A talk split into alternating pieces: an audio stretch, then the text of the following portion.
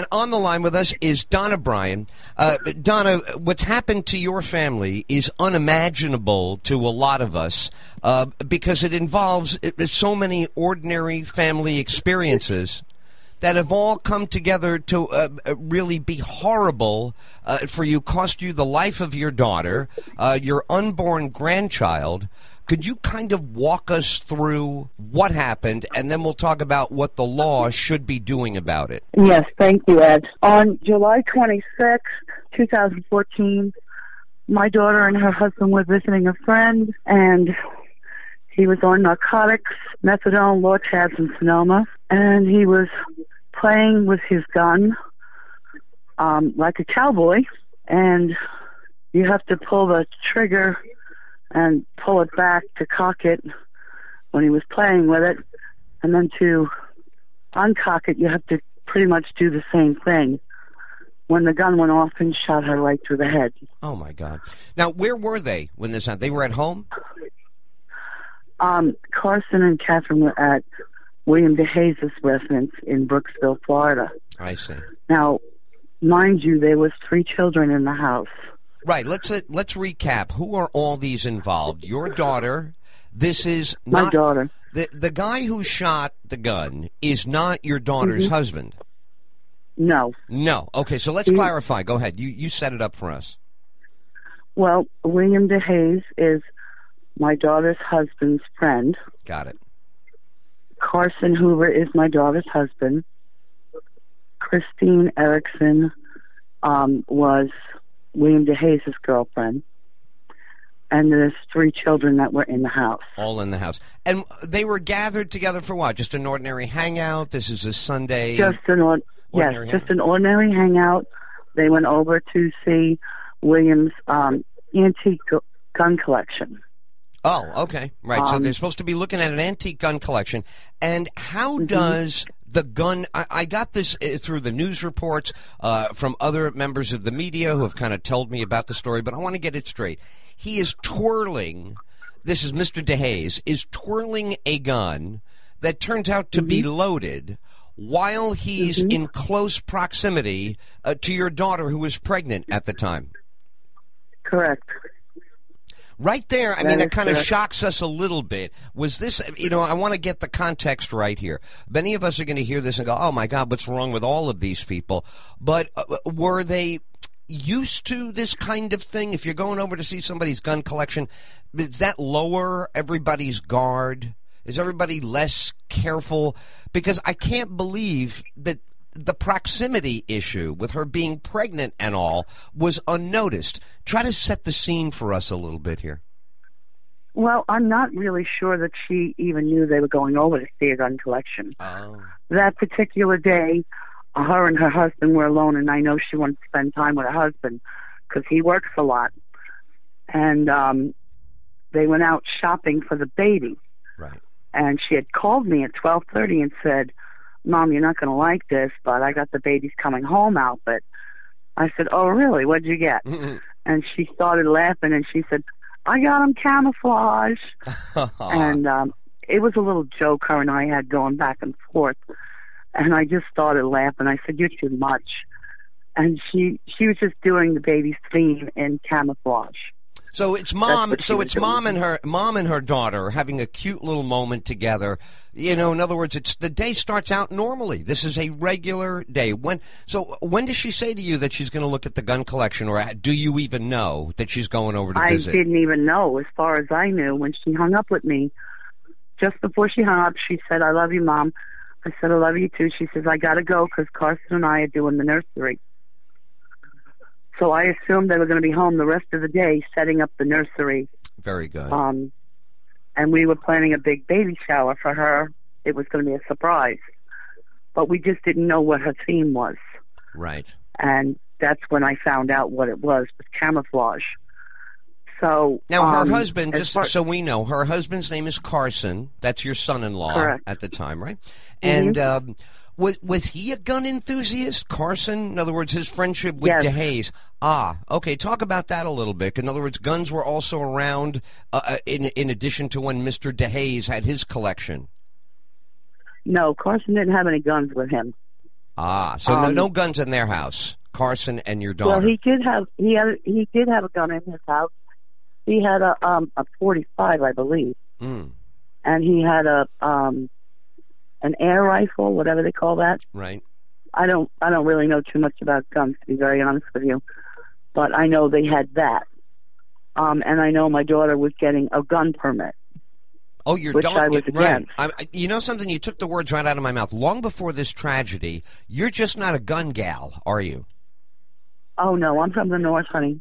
Right. You don't go for all this. You don't see them as toys and collectibles and all. You see them in a different category, I bet.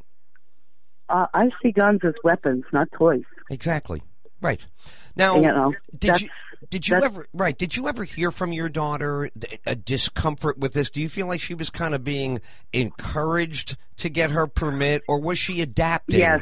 Ah. Uh, no, I think she was being encouraged because she was um, trying to please her husband. You know, she's newly married, and she doesn't really know him that well, and he doesn't really know her that well, and um, she was trying to please him, you know, so they'd have something in common.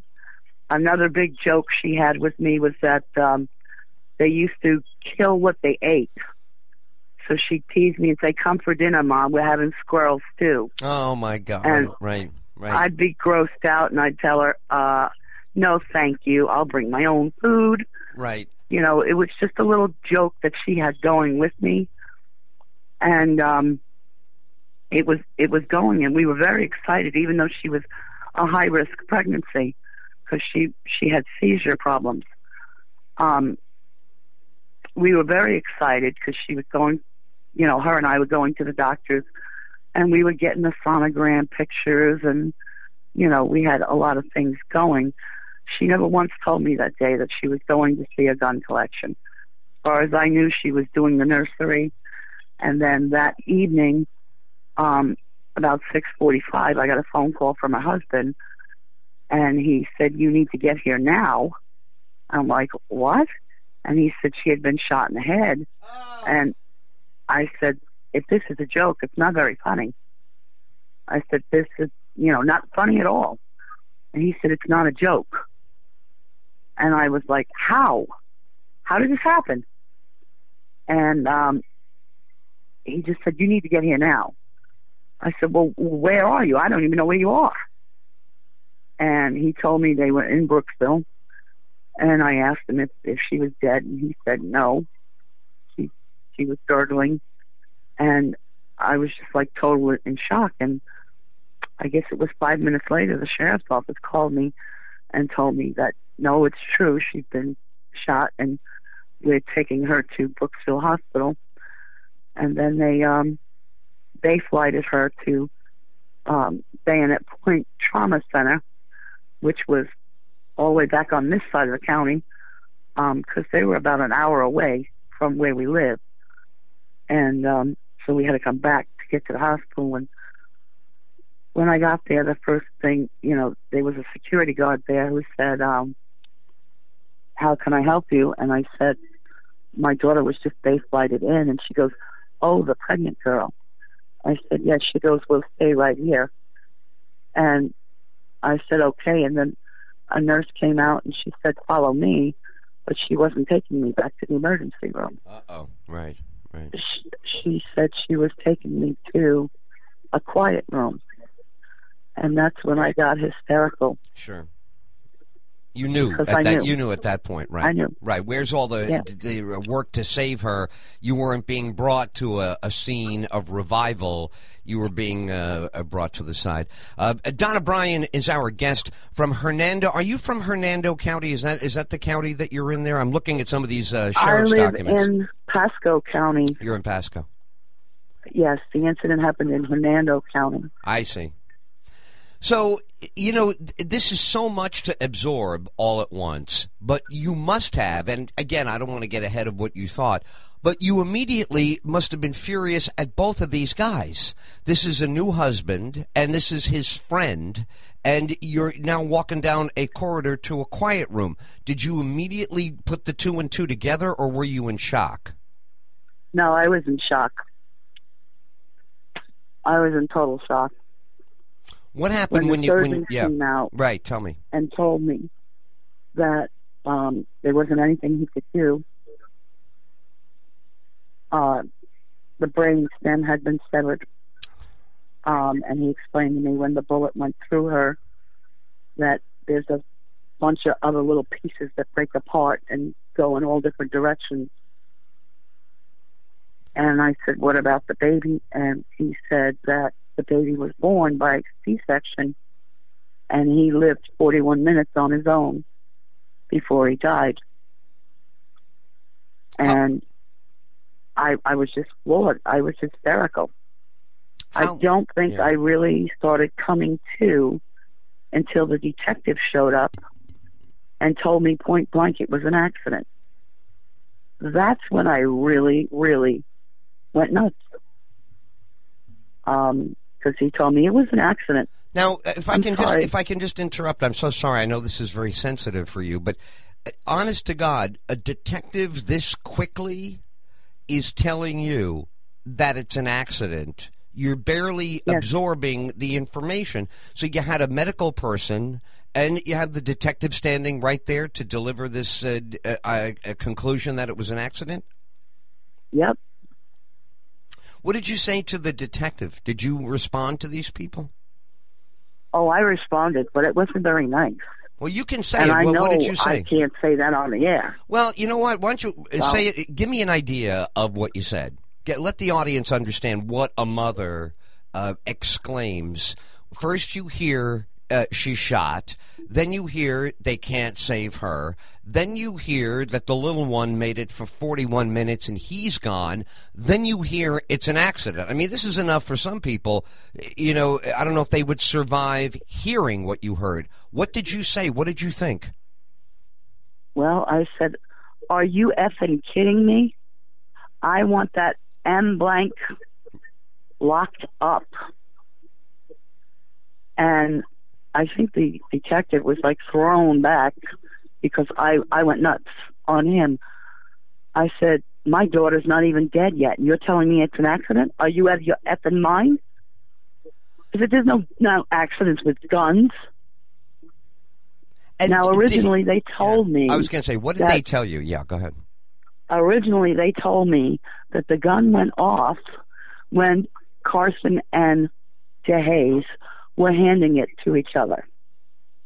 That was the original story I was told. I later found out after I was told they weren't pressing charges and ordered all of the D A's records that they had on the case. I later learned out when I watched the interview tape between the detective and DeHayes that he was twirling the gun like a cowboy. Then I was really pissed. I was exceptionally pissed.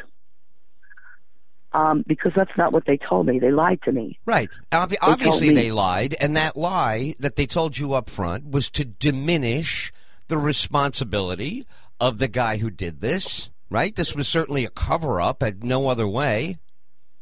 Oh, it's still a cover-up.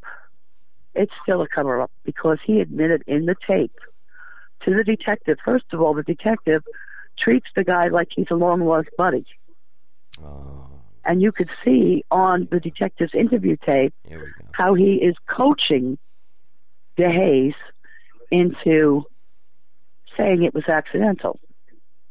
Then the de- DeHayes says his very good friend, Sergeant Holbrook, who works for the sheriff's office, talked to him about it. So now I'm really upset because I feel he wasn't charged because he knew somebody. Right, and you can feel the collusion. You can feel this uh, cover-up, this collusion going on right in front of you. These answers make no sense. In other words, there's no urgency to find out if something wrong was done. It looks like the opposite. It looks like somebody was afraid it was wrong, and they were going to try to smooth it over. Well, they never even investigated my son-in-law. He was never even investigated, okay, because he hadn't seen this man in like three or four years. So why out of the clear blue would you go visit somebody you haven't seen in three or four years? out of the clear blue that you don't even talk to. That makes no sense to me. I know several days before this happened, my daughter and her husband had an argument, and he had told her to get out because she texted to me, and she had packed her stuff and she couldn't get a hold of him. And then eventually he showed up home, but it was late, and um, I was trying to contact her because I was worried because she lived two hours away from me, and I was going to go pick her up and bring her home. If he wanted her out, I was going to bring her home. Right, right. And um, the next morning she called me and she said that, you know, he uh, wanted to make up, and of course he wanted to make up sex, and uh, he apologized for his behavior. And then uh, two days later they go see this man, and she, you know, it's killed. Right. Right. So, again, for those who are just joining us, Donna Bryan is on the air. Uh, her daughter, Catherine, and her unborn grandson uh, had their lives stolen from them uh, in this episode that involved somebody kind of twirling a gun near this lovely uh, pregnant girl. And I just, you know, that's the one that bothered me when I first heard about the case from Lori Zook, who's a terrific host and a terrific gal. I, I don't understand people who do this in, in a situation like that. I could see if the two guys want to go in the other room and look at the gun collection and twirl the guns and do what they want to do. But to take out a gun in front of a pregnant gal who's not really part of the gun enthusiast crowd, I just find that uh, horribly irresponsible. And now it looks like maybe the authorities put two and two together and decided to cover for this guy DeHayes. Do you get the feeling that Carson and DeHayes uh, should have known, or were these, and, you know, I guess we got to be honest sometimes in life, uh, might they have been just too dumb? Were they a little bit blockheadish? Were these not the smartest guys in the room, and this kind of stupidity could have gotten the best of them? Or were they certainly smart enough? As far as you know, from what you, I know, you probably don't know the DeHayes fellow at all, but from what you know of Carson, was was he smart enough to know that this could be dangerous? Uh, yes, I would say yes, because if they're both N R A uh, affiliated with the N R A and everything the N R A stands for, right? Because this is what they proclaim. Well, if you are, then I don't think you would be doing what you were doing. And it's not just having it in front of a pregnant woman. How about the kids that were in the house? One child was only fifty feet from her. Okay? It could have been a child, not just my daughter. Could have been one of the kids. And these little ones and, in the house, who do they belong to? Are these Carson's kids from another uh, no. marriage, or this is DeHayes' kids? This is DeHayes' girlfriend's kids. Ah, okay. I um yeah I, I I'm starting to get the picture now, and I think the listeners are too. Um, were you able to press on the authorities at all? All right, so you got this kind of jerk of a detective who's concluding this right up front with you, kind of trying to make sure that your mind goes in one direction. What happened when you pressed on the authorities and said you wanted to know more, or you weren't satisfied? Um. I was just told I'd never get it before criminal court.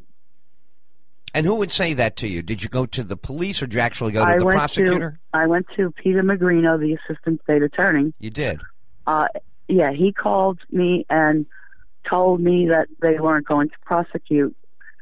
And then I had a meeting set up with him December twelfth, which was my anniversary, um, to meet with him. And my husband and I went up there to meet him, and a friend of mine who's an attorney also came with me, and Carson went also. I made Carson go, and he told us straight up that um, it was not a prosecutable case. It would never withhold the appellate or Supreme Court ruling. Um, they would overturn it, and I told them that was um, bullshit.